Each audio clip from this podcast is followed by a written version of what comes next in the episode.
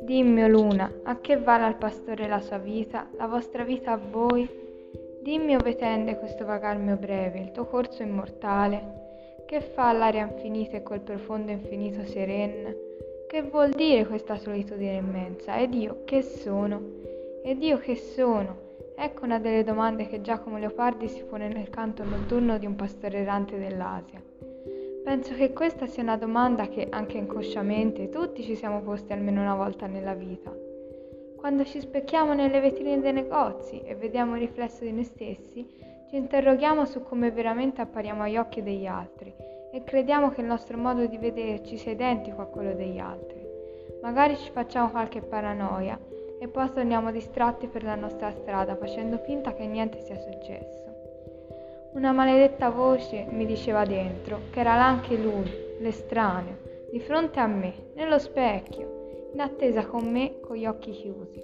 C'era e io non lo vedevo, non mi vedeva neanche lui perché aveva come me gli occhi chiusi. Ma in attesa di che? Lui? Di vedermi? No, egli poteva essere veduto, non vedermi. Era per me quel che ero per gli altri. Aprendo gli occhi però lo avrei veduto così come un altro?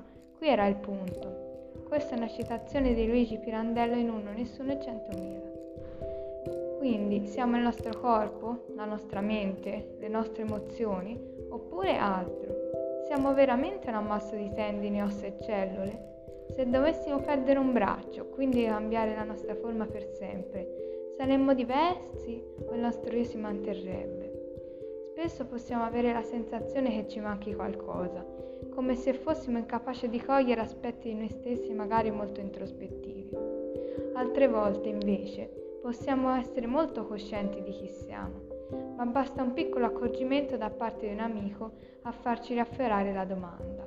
Quindi, chi sono io? Chi è quest'uomo? Quali sono i tratti che ci contraddistinguono dalle altre specie animali? Esiste un uomo diverso o siamo tutti uguali? Dal momento che scopriamo cose della nostra identità che non avremmo mai pensato di scoprire. Quale può essere la reazione?